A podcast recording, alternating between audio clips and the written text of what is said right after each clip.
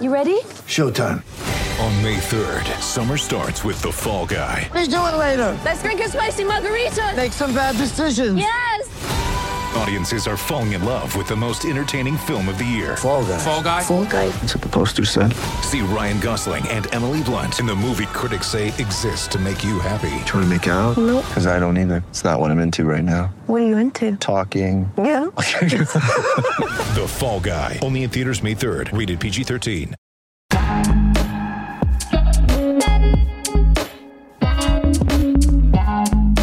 Welcome.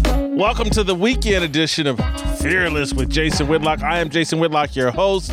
Uh, we're going to switch up uh, these weekend editions of Fearless with Jason Whitlock. We're going to focus in a bit more on conversations that we have during the week that no other media platform would have, particularly any sports media platform, particularly ESPN, Fox Sports, but this will include MSNBC, CNN, even Fox News.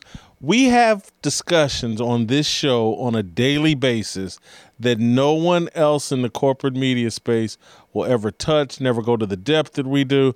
And we want to showcase that to try to explain to you why you need to be a part of the Fearless Army and what's unique about our show. And so uh, Monday, we had an awesome, awesome discussion about touchdown Tua. Tua and Tagovailoa, uh, the quarterback for uh, the Miami Dolphins, and how everybody missed the boat discussing Tua's injury and like, hey, Tua's really, really injury prone. Perhaps that's the problem, not that the NFL isn't safe enough. Maybe Tua's body isn't built for the NFL.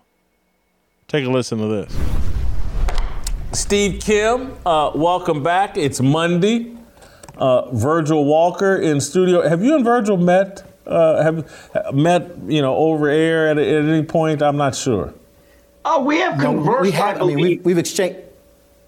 Go. We, we've exchanged some things over over Twitter and social media, but have not yet met. I'm looking forward to the opportunity. I'm, I'm glad to, to be in studio and to get a chance to interact with you here. So that's great. The Korean Cosell and the Bow-Tied Bandit uh, together here on this Monday afternoon. Uh, all right, Steve, I'm gonna start with you. Should Tua is he fit for football? Should he give up football? Should that be the real conversation we're having, rather than changing all the concussion protocols? Well, I mean, there's this phrase, he ain't built for this. And if he's not, he's not. And I love the boxing analogy that you use. And jeez, you couldn't even give Tua little Mac status. You just flat out called him Glass Joe. But it's hard to argue because the reality is availability is the best abil- ability in the National Football League. And their mentality is next man up.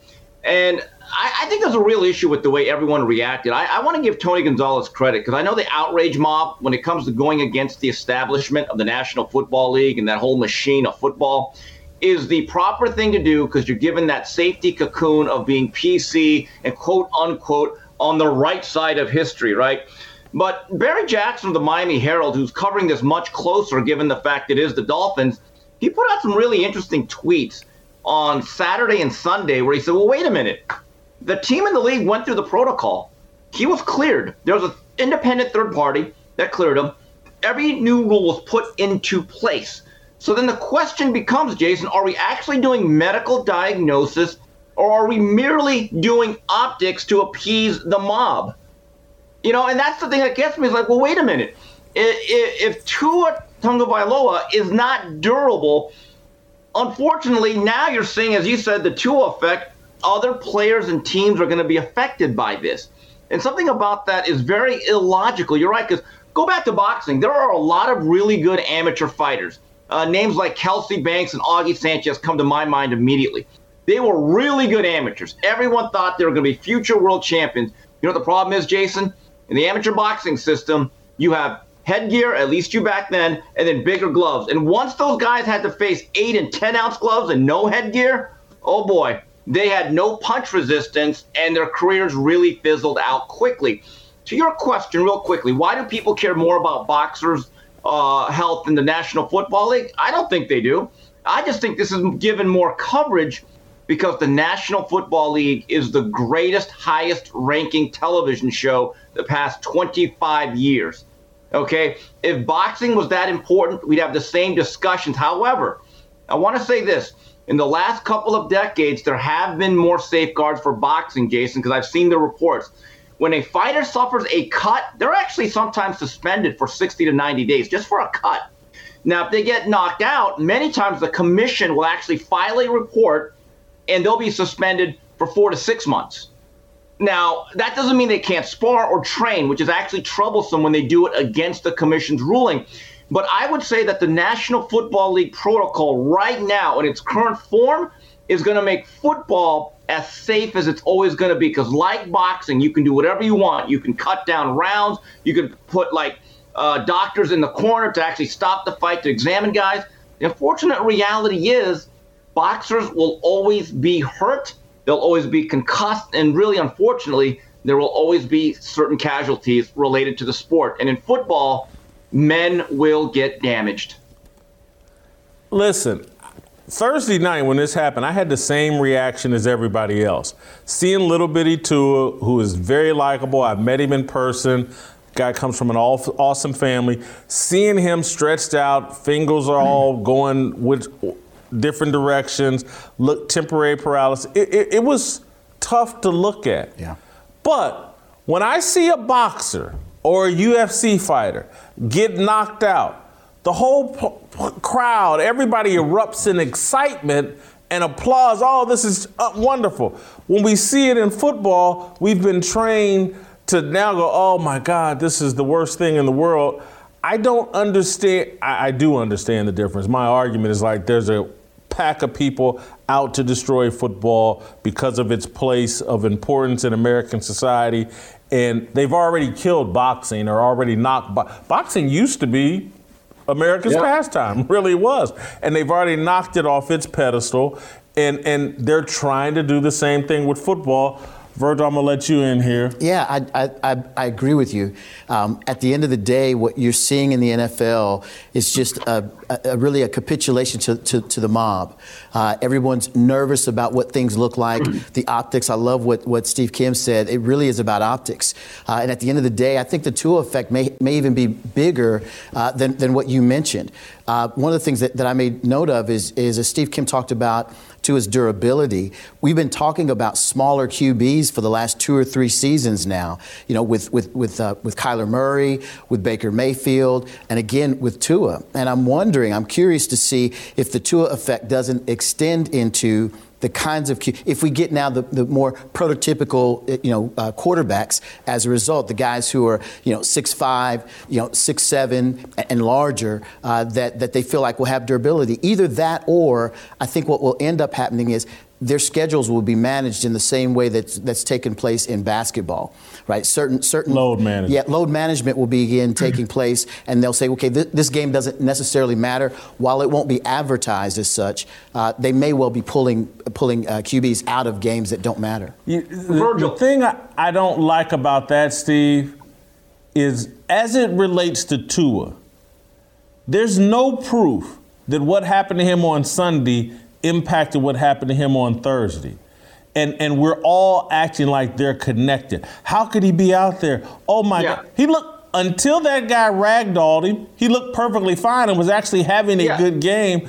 I, I, just hate everybody sitting on TV or, or on social media acting like they're doctors and they know exactly what happened here. Guys, two points I want to make as it related to that Thursday game. Look, football players and athletes and teams are now programming. And now they have this multi billion dollar deal with Amazon Prime. And obviously, the quarterbacks are the centerpiece. So there's no doubt about it. If you're the league and the network, you're thinking, hey, let's get Tua in there. No one's here to see Teddy Bridgewater. Tua is one of the early stories. And then we have Joe Burrow because quarterbacks run the league, those type of matchups, right? So, yeah, was there some external pressure to say, hey, can, can Tua's okay, right? But here's the other thing. I saw a very interesting uh, conversation between Coach Jason Brown and your old partner, Marcellus Wiley. And they actually talked about the physical impact of a Thursday game after you play on a Sunday. And I thought for sure Marcellus would say, oh, God, those were terrible. We were so beat up. You know what he said? He says, no, here's the thing. If you came out relatively healthy, and a relative is a term for football, the thing is, on those Thursday games, Monday, you basically got off. Was a light day. Tuesday was another day off or a light day off. Wednesday was a travel day. And so Marcellus said, especially if you won, you love those weeks because you got three quote unquote free days. Nobody is going in pads, nobody's doing an inter squad scrimmage. So that's a very easy thing to blame is the short window of time. The other thing is, Virgil, I think on that particular play, well, size matters. It always does. Football is a game played by very angry, big men. But I've said this, and just going to a pure football standpoint. Again, Tua had that grenade, pulled the pin, and he let it blow up in his hands. He held the ball too long. And, and again, that may not have anything to do with his health, but style of play matters. But uh, the, the rush to judgment on this whole thing that, you know what, it's funny? I literally thought that the way it was being talked about on Twitter, because I don't have Amazon Prime, I end up watching the game later that night on the NFL network that replays it. Okay. I'm thinking, man, poor Tua. He must be comatose, and he must be like those TV shows where you're in a hospital and the guy next to you is all wrapped up in bandages like a mummy. And I'm thinking, man, he's gonna be there for like three three weeks. Next thing you know, he's home on the team plane. I, so the narrative that this guy almost lost his life to the actual truth, they're not even reporting the truth that much. They're not. Uh, the one thing I don't think Tua's issue is that he's 5'11, 6 feet. I mean, he is small, but but there's there's bone density, muscle density. I, I know some. There's some undersized guys that are just genetically gifted and have a toughness and a durability that Tua just doesn't seem to have. He's got weak arm strength. I just don't think he's a naturally strong person. And and Steve, I loved your analogy to amateur fighters. There are some great amateur right. fighters that can that are nearly you know unbeatable with the headgear on and the bigger gloves. Once and and that may be Tua, you know, I'm sure he was one of the greatest high school players we've ever seen. He was a great college player. But now that the gloves are smaller and there's no headgear, he's just not built for this. And, and as it relates to Thursday night football, because I'm not a fan of Thursday night football. Playing an NFL game after four days seems kind of crazy. But then I did think about it like we would play college football on Saturday. You would wake up Sunday and feel like uh, you were in a car wreck. You, you would watch film on Sunday. You'd have a no padded practice on Monday right. to let your body recover. And then this is, I'm talking about back in my day in the 80s. On Tuesdays and Wednesdays, you put the pads on and you started banging heads again, seven, you know, hardcore, what, they, what they call it, inside drill, offensive lineman. Oklahoma you drill, went back, like yeah, well, you went back to playing very physical on Tuesdays and Wednesdays, and so it's like, huh. So basically, you know, we'd play on Saturday, we'd rest on Sunday and Monday, and then three days later, we were back to banging each other, you know, like it was no big deal. And so the, the, the, again, not a huge fan of Thursday night football, the collisions in the NFL, and to get the best product, I think you need at least that seven day rest. But I think there are unique ways that they could go about it. They would just, what do you, what do you think of my idea, Steve, in terms, two game preseason, 20 week season, 18 game schedule, and everybody's limited to 16 games. I hear you arguing about the quarterbacks of the but look, I, I guarantee you the Cowboys' ratings with Cooper Rush, there's not some significant drop off between he and Dak Prescott. Over the long term, if you were having a, a steady diet of Cooper Rush and all that, I, I, don't know. Maybe there would well, be some dramatic difference. But football survived for a long time when running backs were actually the superstars of the game and not the quarterbacks. And so it's just all who the the corporate media or who the, the TV partners decide to celebrate. Football, used to celebrate running backs. It's now pivoted to celebrating quarterbacks. You can sell whoever you want as the star. You, you could. Th- that's a decision. People enjoy intense, high quality competition, and whether Cooper Rush is out there or Tom Brady and Aaron Rodgers, I, I'm not sure if it makes a gigantic difference. Well, here's the issue with that, and Virgil talked uh, about load management. You could do load management in an 82 game season. You can go on a three game losing streak on a road trip in February. It will not impact you for the NBA Finals if you're a really elite team. It, it really doesn't matter. In a 16, now 17 game season, you lose two in a row. Trust me, that third week becomes must win in the middle of the season. So I don't know if it's really feasible. Now, if you had rules where you could say, all right, it's a 17 game season, but everyone can only play 16, and if it's a level playing field that everyone has to play under those regulations, I can see it. Here's the thing about quarterbacks, though, Jason, you know this. Um, they never get hit, though, even in practice. It's everyone else. They wear a red jersey. I mean, you touch a quarterback, you may be out the door. I mean, there's an old joke that they used to apply to Troy Aikman post Jimmy Johnson would always grouse about Barry Switzer, and he'd say, "Barry, we need more physical practices." And Barry would say, uh, "Troy, you're the quarterback. You don't hit anybody. You guys always want tough practices because it doesn't impact you." So you're absolutely right. So the other thing is, let's go back to the size issue. And you talked about bone density and durability. Uh, Russell Wilson, he's a short little guy. Look at how many times he's been sacked the first decade of his career he's been beat up like an everlast heavy bag. But you know what do they what they say about the Timex? He took a licking and kept on ticking. And, and, and, he's not that big of a guy, but you're right. For some reason, he is able to withstand the pounding that he has taken behind some very bad offensive lines early in his career in Seattle. Uh, but I just, it, it's really interesting to me that Tua, you're right. The ironic part is because one of the most non durable, if that's even a word, or brittle football players keeps getting hurt, the whole league has to now treat everyone else with kid gloves. It, it just does not make sense, gentlemen. Tuesday, we moved on, still playing off the Tua situation. Uh, we focused in on Michael Irvin, thankfully, beautifully going at the people that were trying to crucify Dolphins coach Mike McDaniel over the way the Dolphins handled Tua. You won't hear this. And look, it's not just criticism you'll get on the show. We'll praise the good stuff we see. Michael Irvin on first take. A great analysis and discussion of Irvin's comments about Mike McDaniel. I felt like everybody was placing this on Coach McDaniel, and I thought that was totally unfair totally unfair.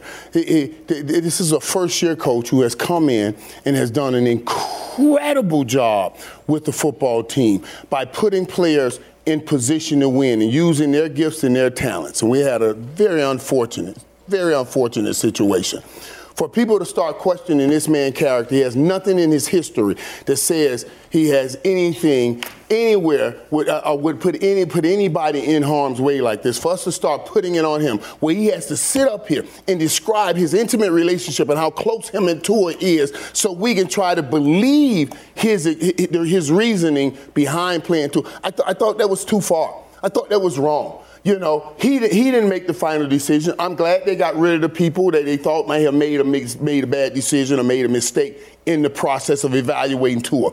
But we were absolutely out of line and, and, and pushing this upon Coach McDaniel. This is a young man who just got in the league. Moving forward, players are going to determine do I want to go over there and play with him? And, and, and to put this on him and he hadn't earned it, I thought was wrong. And I actually thought it was some jealousy by some of the other people in the league of his success. And I heard people say, I haven't seen anything like this in 40 years. Stop lying. 12 years we've had this protocol in place. Uh, we, before that, we used to watch people get knocked out, go over to the bench, me, myself, take smelling salt and go back in the game. The hyperbole to try to make him look even worse is what I did not like. I thought mm. they were wrong for doing that. People think I just hate ESPN.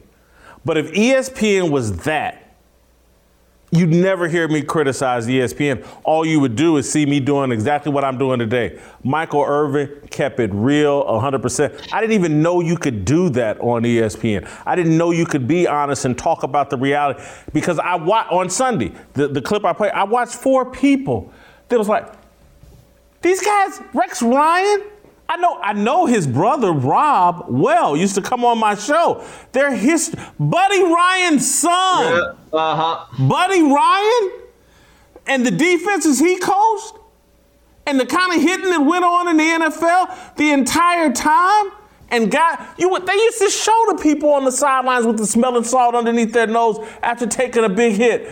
And we're acting like, oh, this is beyond the pale. Tedy Bruschi comes out and plays after having a stroke?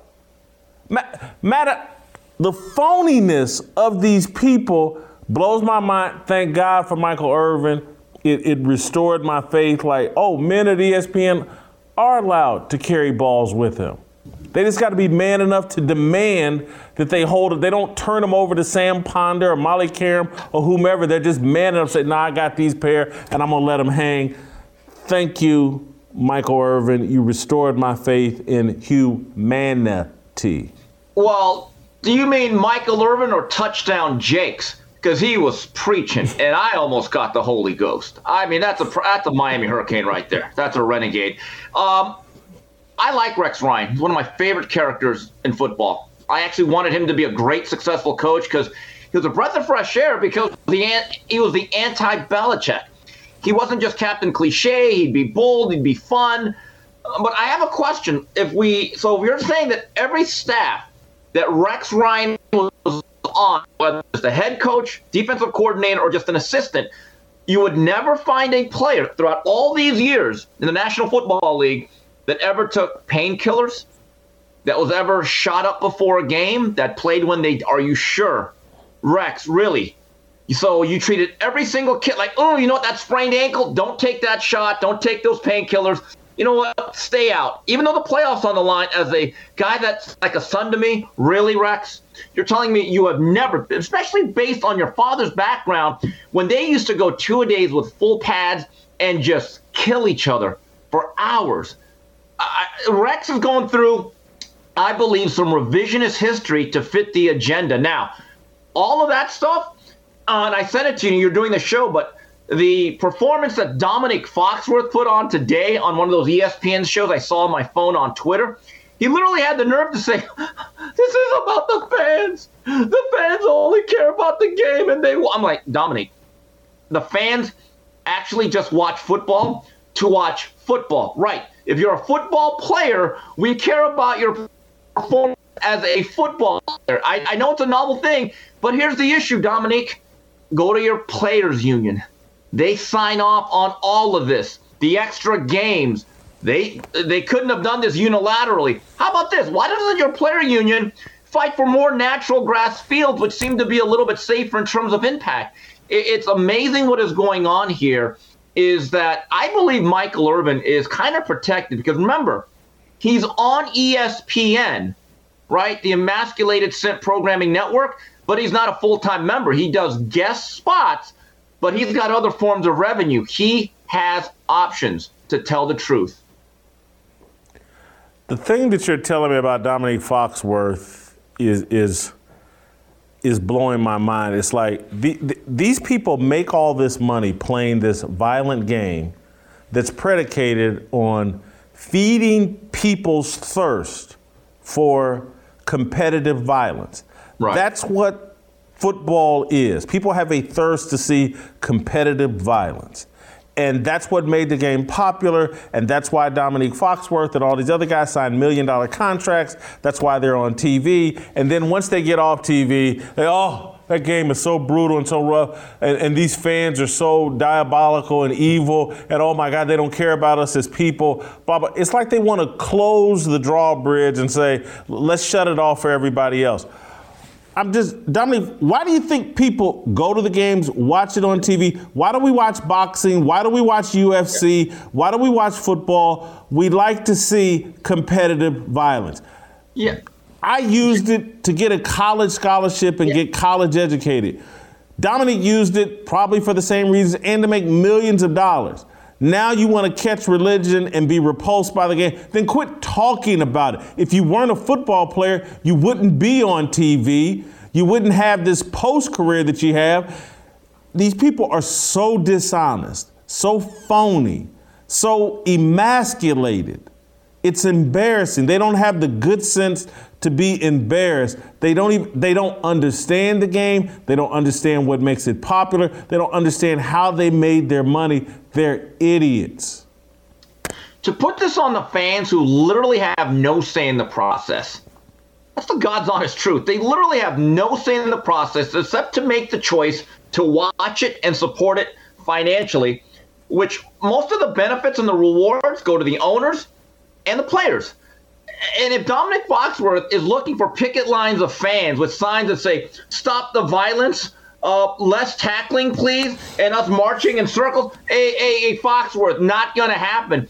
And, and, you're right. And I see this with boxing fans all the time. They're the biggest hypocrites. The ones that talk about the sweet science, the art of boxing, the manly art of self defense.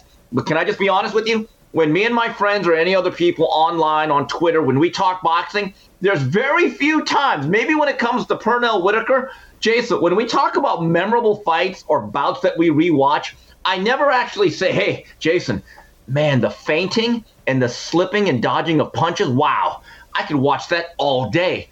No, we love the blood and guts. We have to be honest about it. This is a gladiator sport, as is football and a team concept. But to put it on the fans, uh, that that to me blew my mind. I sent you the clip. I think your head's gonna explode, Jason. But the guy literally had a had the nerve to say that some of this is on the fans. Give me a damn break. I, I don't.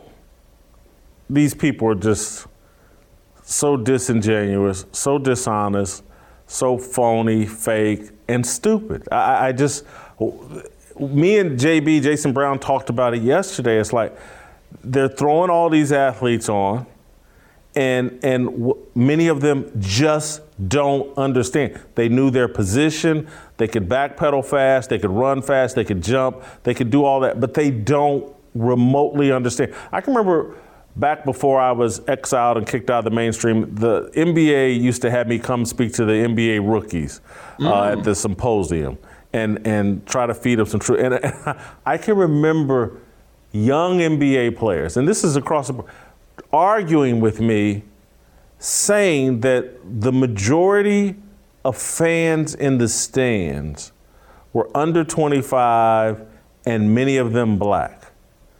And and and I was like, you don't even understand who the customers are. And so, it, how can you serve them if you don't know who the customers are? I was like, are you kidding me? This is, and, and literally, I'm having this argument with him where he thinks that the arenas are filled. Maybe there's a student section at college games. Don't get it twisted. That, that little small percentage of students they let in at college games that's not who's actually in the arena. And certainly when it comes to the NBA and professional sports, there is no student section. It's a bunch of grown men taking their kids and families to games. It's corporations, and people are there to see competitive violence. One of the reasons that everybody loves to say the NFL is so popular because of gambling, because of gambling. And that's why that's the only advantage it has over the NBA. You can bet on the NBA. The gambling's there. What's yeah. not there is the violent competition. And the and, and and and that's how the violence is how we know like man these guys are really competing. They're mad at each other. And that's why the NBA league where everybody's best friends now and everybody does jersey swaps and everybody uh, vacations to get it's not as compelling as it was when the Boston Celtics and Detroit Pistons used to throw Michael Jordan to the ground, and there would be fights. Jason, those youngsters, uh, those young men who told you that the demographic makeup of the NBA was mostly under 25 and black, they, they just showed you they'd never actually been to an NBA game. Honestly. The biggest issue that I have right now some athletes is they will tell you as they take their talents to a city for the most amount of money. And this this is fine because we are capitalists here in this great country of America. You are mercenaries. You are professionals that get paid based on your trade and your skill, which you have earned. You are mercenaries, which is fine. So, with that mercenary mindset, do not expect me as a fan or anyone else to treat you as my family member. Like I told you, Eric Dickerson was one of the four big posters I had on my wall as a, as a young man growing up in Montebello, California. It was one of those Sports Illustrated posters that were very, very, very popular in the 80s in a Rams uniform.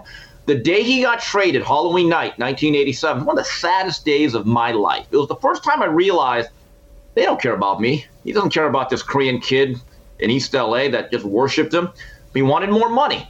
And he got shipped off to his old coach in Indianapolis, Ron Meyer. Was never quite the same. I'll never forget, Jason, that Wednesday, my Sports Illustrated comes in my mailbox. Now, like you, that was one of the special days of my childhood. Every week, that SI would come. That cover meant something. So I open up the mailbox, and it's Eric Dickerson in a Colt uniform.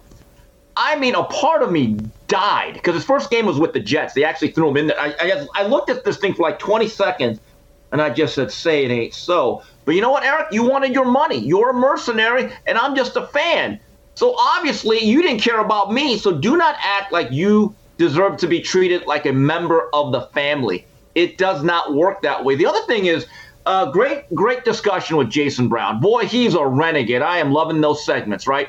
And what's interesting is not my biggest thing is not only are the players not really experts on the game, which is kind of understandable because a left tackle will not necessarily know how to break down a cover three. I get it, okay? The worst thing is a lot of these a- athletes try to become social and cultural critics and, and, they use this whole racial thing. And meanwhile, they know I am living in a white gated community while demonizing these very same people I call my neighbors. That to me is the most maddening thing is that particular hypocrisy. All right, that that's me praising ESPN. Now let me rip them.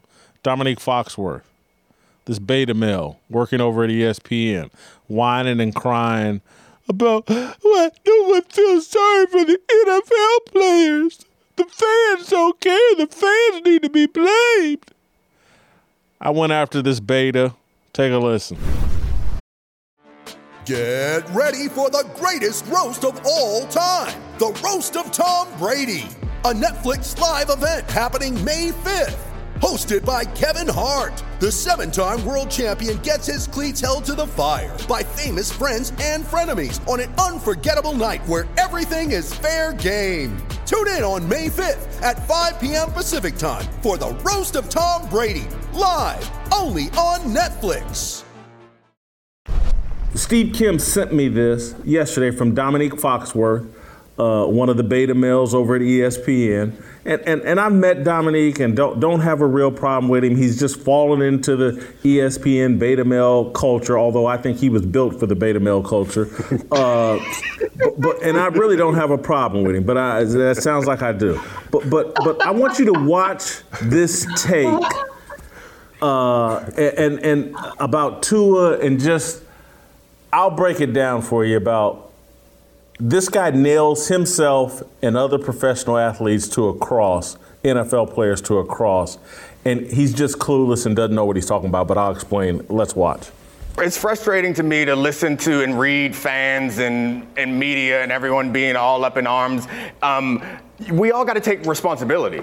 And I think Mike McDaniel in that press conference, he should have taken responsibility. Don't pretend like you out here um, protecting all the players. Take responsibility for the role that you played in that. And Swagoo is taking responsibility for not raising more noise before that. He's taking responsibility. All of us and the fans in particular need to take responsibility because it's not just these ugly hits that are a problem. Like every weekend that there's football played, there are players out there who shake hands afterwards and feel fine, but they have gotten closer to having some sort of long long term issue or having some sort of CTE. So we all understand that. We accept that. And what frustrates me is all these people, fans in particular, pretending like they give a damn about Tua or they give a damn about football players all of a sudden. When we're in these collective bargaining meetings and we're arguing for to not have Thursday games after Sunday games, to have a bye, to not have a 17 game season, arguing to increase the pay of players because the risk of this game is so damn high, there are not fans up there fighting and throwing themselves all in a tizzy on Twitter because of that. They're yelling at us. They're like, no, get back and play football. So just keep that same damn energy.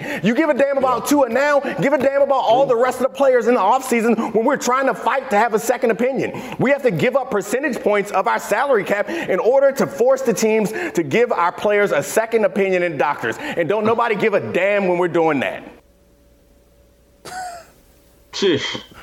I, don't, I'm, I'm just surprised he didn't start bobbing his head. Don't nobody give a damn about us when we doing that. I mean, this is what I'm talking about, this beta stuff. And this is what I'm talking about in terms, there's no resistance. These guys are playing seven on seven. Somebody needed to say, hey, bro, let's go talk to some coal miners. Let's go talk to the roughnecks that went up on these uh, uh, skyscrapers and fell to their death uh, building these skyscrapers, hotels that you live in or you you visit from time to time. This whole thing that oh God, these NFL players and what they go through.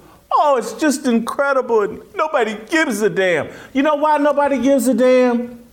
Because you signed up, you volunteered to play a violent uh, to play a violent sport, and you're well compensated for it. You get to play a child's game for millions of dollars.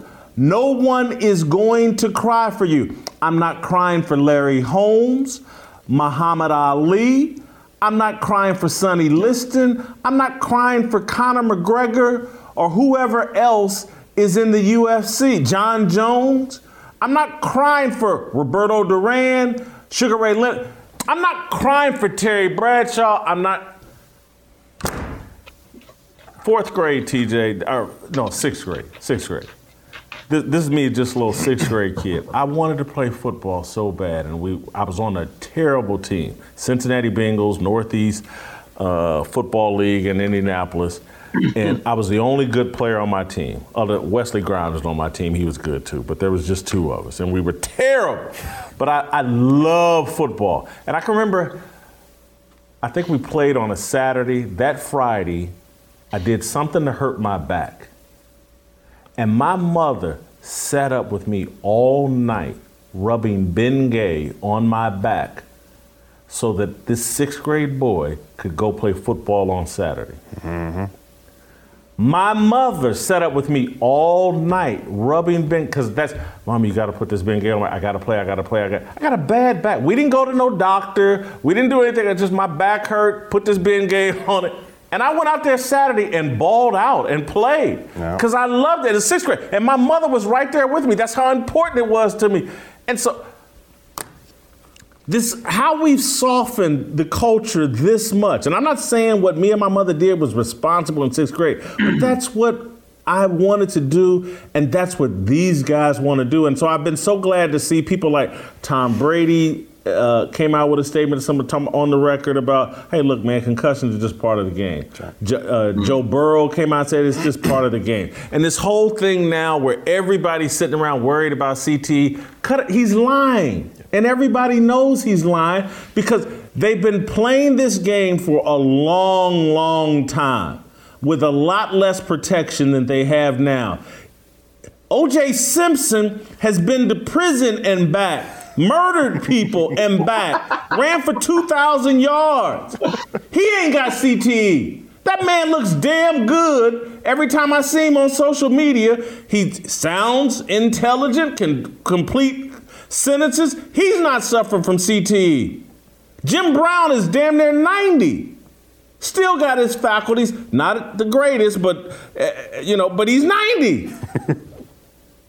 Stop it. And somebody at ESPN put some resistance on these beta males. Run them off the air if they can't take it. It's driving me insane. That's my take. Any- any- any- Well, so you guys want to go ahead and disagree and Yeah, tell me how I do. stupid I am? no, no, I'm, I'm, a fan of that one. So if if CT, I don't believe in CT, but if it does exist, Domonique Foxworthy has it, and it, apparently it turns you into a beta male. Yeah. Um, that that's number one. The second thing is, we do this societally to people. We do it with athletes. We do it with actors. We do it with people who have money. We think, oh, they've made it, so they must be right. They must be smart. And most of them are idiots. And they get up and they go fully unchallenged. I'm telling you, there's a lot of really rich people that are really stupid, but they've got $10 million and they sit at the table and everybody nods along while they give their really stupid opinion that doesn't make any sense. Last part of what, what uh, Foxworthy said there was he said, you know, everybody needs to take responsibility. He said, head coach McDaniels needs to take responsibility. Well, I guarantee you, and I'll bet we could find it, when Anthony Fauci said you need to take this vaccine, there was no second do your own stuff. It was listen to the experts. Well, are you supposed to listen to the experts Yeah. only when it comes to a vaccine? Or do you listen to the experts who actually know Yeah. something about neuroscience? Right? How, how about Tua taking responsibility? Uh, because everybody's talking about him going back in that Bills game. And so, literally, it, Tua is no different than me in sixth grade. There's a football game, I'm playing. I'm gonna, I'll deal with the ramifications afterwards. But I'm playing. You're gonna have to drag me off this field. And so, Tua, i- i- if there's a good chance the reason Tua went back into the Bills game if he was concussed, if he was concussed, is because he wanted to, and he may have lied to them about the symptoms because he wanted to play that bad. I've done that. Have I, have I told you this story? I, we were playing against uh, Kansas. This is in college, and I got knocked out on the field. Right, took a handoff, reached the ball out. Somebody hit me at the same time, hit my head. You can see they zoom in on my face. I'm out. Tim Barnes, our center, Blaine Gabbert, picked me up. I'm running while I'm out on the way to the sideline. I get to the sideline, and uh, stupid question after stupid question. Hey, how'd we get to the field? What are we doing here? How'd we score? I was the one who scored, right? And my dad's sitting in the second row, and uh, uh, medical staff, me and everybody, we're good. Went right, didn't miss a drive. I knew what I, I knew I was concussed as soon as I came to, and I wanted to play football. And that's what people who like football want to do. Yeah. Guys, I've never checked the bio of Domonique Foxworth, but I think he's from Napa Valley because he's got a lot of wine. Give me a break. I'm a fan. I bear no responsibility. And he said it himself. This is on the players' union. You guys acquiesced. Part of your collective bargaining agreement, which the Players Association has infinitely more say than a fan, uh, they're to blame. Put the onus on them. Th- That's the reality of the situation. And by the way, part of this new concussion protocol, whether you think it was too light, too easy, too lenient, or very flawed, none of it actually, it's like the team doctor, the neurosurgeon, third party, but they don't go to, all right, now let's check in with the fantasy league owners. What do they think? I mean, how many leagues are on the line if he doesn't get. that- that- that- they don't even have a hotline. 900, hey fans, yes or no? Should Tua play? Call in. This ain't American Idol. The other thing is, though, this is all part of the new thing that began in 2020, the more than an athlete thing. Can we be honest about it? Look, I got some Miami garb on. I'm making a stupid decision to go to the UNC game. I'm going 3,000 miles to see my beloved Hurricanes. Now, those young men that suit up for the U, um, I don't give a damn about their biology degree. I don't care about their GPA. I care about the game. I like the football program. I'm not going to lie about it because that's the most honest way to be about it. Yeah, do I want these kids to do well in their lives? I guess. But at the end of the day, I'm there for the football game and the football players. I, I mean, if I went to an Anita Baker concert, paid good money, and I love Anita Baker. She's a very important part of my Sunday yoga. And she just walked out on stage and she said, You know what, guys? A lot of things have been going on with my life, and I'm more than just a singer. That wouldn't be good with me. I'd be like, ah, ah, ah, Nope, nope, nope.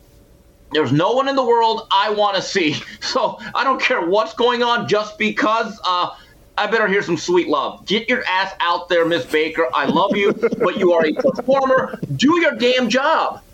I'm sorry. I, I don't get this. Like, guys, if you called a plumber or a carpenter because you had some issues around your residence and they showed up and they got all their tools out and you're thinking, okay, honey, don't worry about it. We got this fixed.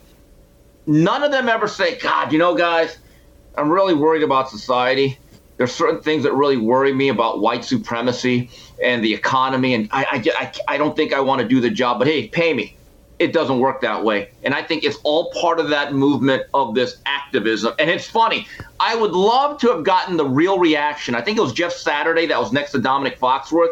because you know that he's probably thinking, "Are you crazy?" But but he can't say it.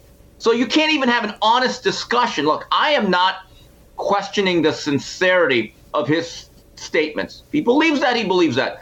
You're telling me that whole panel actually agreed that responsibility is shared by the fans? I find that very hard to believe. Thursday, we unveiled a new feature my pay your mortgage picks, my gambling picks uh, for the football weekend. I focused on three NFL games, three NFL favorites. Uh, Pittsburgh at Buffalo. Buffalo favored by a bunch or by a touchdown in that game, I believe. Uh, Tampa Bay uh, is favored over Atlanta uh, by I think nine points. And and anyway, I go into my NFL gambling picks, my pay your mortgage picks. Take a listen. Uh, so uh, let's start with uh, Pittsburgh at Buffalo. The Bills are favored by 14 points. Here's why Pittsburgh is without TJ Watt. Five DBs are nicked, including Minkah Fitzpatrick, missing practice time, and Cam Heyward is nursing a few injuries as well. This Steelers defense that allowed teams quarterback by Jacoby Brissett and Zach Wilson to average 27 points per game. the Steelers are starting a rookie quarterback behind a pedestrian offensive line. Bills quarterback Josh Allen hasn't forgotten the beating he endured last season when the Steelers upset Buffalo to open the 21 season. the Bills offense will score at will this weekend, and this game will be very profitable for everyone. The Bills minus 14. I love it. They're going to win by more than two touchdowns. If you want to be greedy, take the over at 46. All right, let's move to game number two. Chicago at Minnesota. The Vikings look to open the uh, season 3 0 against NFC North opponents, having already beaten the Packers and the Lions. Simply put, the Bears' offense is horrendous. Quarterback Justin Field is the worst quarterback in the league. He's completing 51% of his passes and averaging a meager 155 total offensive yards per game. The Bears have scored a combined six offensive touchdowns in the first four weeks. And to further bury this unit, they rank 30th in the NFL in yards per drive and yards per play. Minnesota's passing game is starting to wake up and show signs of life, and the defense, for the first time all season, could be 100% healthy. Kirk Cousins has a big game, as does Dalvin Cook. Take the Vikings minus seven. You'll be paying your mortgage. Vikings win by 15, 16 points here. Take my word. Yep. Uh, oh, you agree with No, I like that one. All right, good. Yep. All right, uh, here's my third game of my last of the big favorites Atlanta at Tampa Bay. Are you kidding me? Tom Brady coming off the news that the Gisele is leaving him or they're divorcing. This man will be trying to silence his critics this weekend. He don't want no silly questions about Tom, did you play poorly because Gisele dumped you? He ain't having that. He ain't having that. Brady is 10 0 all time against uh, the Atlanta Falcons. He's 4 0 as the Bucks QB versus the Falcons with 15 TD passes. His last three starts, the Bucks beat the Falcons by an average of 17 points. What are the chances of Tom Brady losing three straight games? It ain't happening. What are the chances of Tom Brady losing four straight home games? It ain't happening. Atlanta just played, uh, just placed their best player, Cordarrelle Patterson, on injured reserve, and tight end Kyle Pitts is less than 100%. Worst news? I got even worse news. Marcus Mariota, he's healthy. He's playing. the Buccaneers are minus nine points. Hop all over that. They're going to crush them. You want to be greedy?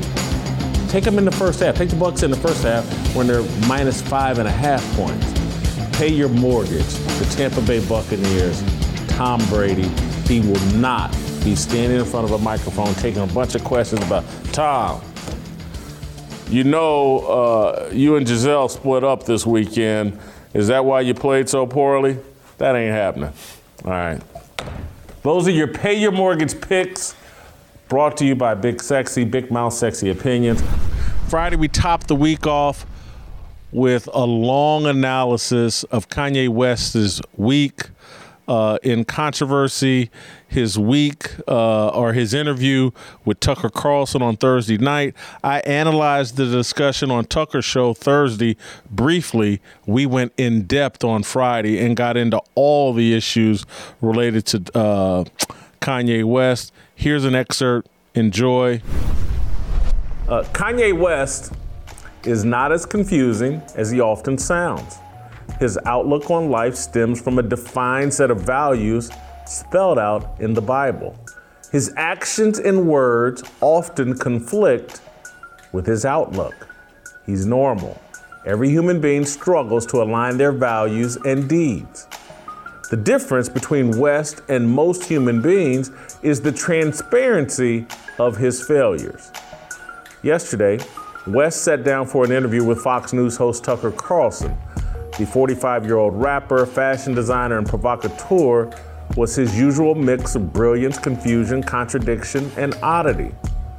When asked how people respond to a baby ultrasound lanyard he wears, West proclaimed his faith. Take a listen. Just landed, and the lanyard's still on from it, and there's a photograph on it. What is that? It's a photograph of a baby's ultrasound. Why is that? And that you designed that? Yes. Why? What does that mean? Uh, it just represents life. I'm pro-life. Boy, so you wear it on a badge. What what kind of response do you get? And and good, amen. I agree. I don't care about people's responses. I care about the fact that there's more black babies being aborted than born in New York City at this point. That 50% of black death in America is abortion. So I really don't care about people's responses. I I perform for an audience of one, and that's God. I'm, starting, I'm starting to see why they want to make you be quiet. Yeah, uh, so am I. It was a brilliant and courageous answer, especially for a Hollywood celebrity. We've come to expect that from Kanye West. Earlier this week at a fashion show in Paris, West and gal pal Candace Owens donned t shirts emblazoned with the words White Lives Matter. The shirts mock the Black Lives Matter movement. Via Instagram, Kanye called BLM a scam. Owens has a documentary set to release in five days, The Greatest Lie Ever Told, that is expected to further expose BLM's financial malfeasance and LGBTQ alphabet mafia agenda. Kanye is drumming attention for Owens' takedown of BLM. The progressive establishment, the globalists using race to divide, conquer, and queer America are frustrated by their inability to control Kunta Kinte West. That's my new name uh, for Kanye. Adidas is threatening to dissolve its longstanding partnership with West. Corporate media outlets dispatched their legion of race police to publicly flog West for affirming the value of white life. Rolling Stone complained that the shirts legitimized extremism. A potpourri of black intellectuals deemed the shirts disgusting, harmful, and dangerous. West did not back away from the controversy in his conversation with Carlson. He said he acted on a gut feeling. He then oddly analogized the stunt to disgraced Olympic figure skater Tonya Harding. Take a listen. So you made reference to the White Lives Matter T-shirt, mm-hmm. which you brought out at Paris Fashion Week. Why, wh- why did you do that, and what did it mean? You know, I did I do certain things from a feeling. I like I just I just channel the energy. It just feels right. It's using a gut instinct, a connection with God, and just brilliance. You know, like as if you ask like Tonya Harding how she did the the triple flip or the triple spin. She was in so much practice that when it was time for her to skate in a in a, comp, in a competitive format, it just happened. Like it happened outside of practice. It happened in the real format, and that's what hap- That's what's happening. Is God is like preparing us for the real for the real battles. That's classic Kanye West. He contradicts. He brought Tonya Harding into it, but I love the ending where he's like, he's preparing us for battle. Kanye, at one moment, he'll produce an album titled Jesus is King, And then the next thing you know, he's collaborating with Lil Nas X on a song and video, Industry Baby, which depicts gay prison sex. West, like most of us, serves God and the world. The pull of the world is much stronger for West. He's one of the world's biggest celebrities. The success of his music and fashion depend on public opinion and popularity. He, he succumbs to those pressures from time to time. Fame is an intoxicating and destructive drug. Kanye is battling his addiction to it with biblical faith. I respect the sincerity of his fight. He truly values family and being a good father. He wants to see black Americans improve our plight. He believes in the power of truth. His comments related to abortion and the normalization of obesity, he said it's actually clinically unhealthy, and for people to promote that, it's demonic. Those things reveal a deeper understanding of the cultural rot destroying America. We're in a battle of good versus evil. Kanye is one of the good guys. He's trying to be on the right side of God rather than the history left wing atheists plan to write. All right, that's it, and that's all. Go to youtube.com slash Jason Whitlock. If you're on Apple, hit that five star review. Write a review, leave me a message. I love getting your messages. Uh, have a fantastic weekend. I'm headed to Knoxville, Tennessee to do some speaking. Uh, I'm going to enjoy Knoxville. You enjoy your weekend, and we'll see you on Monday.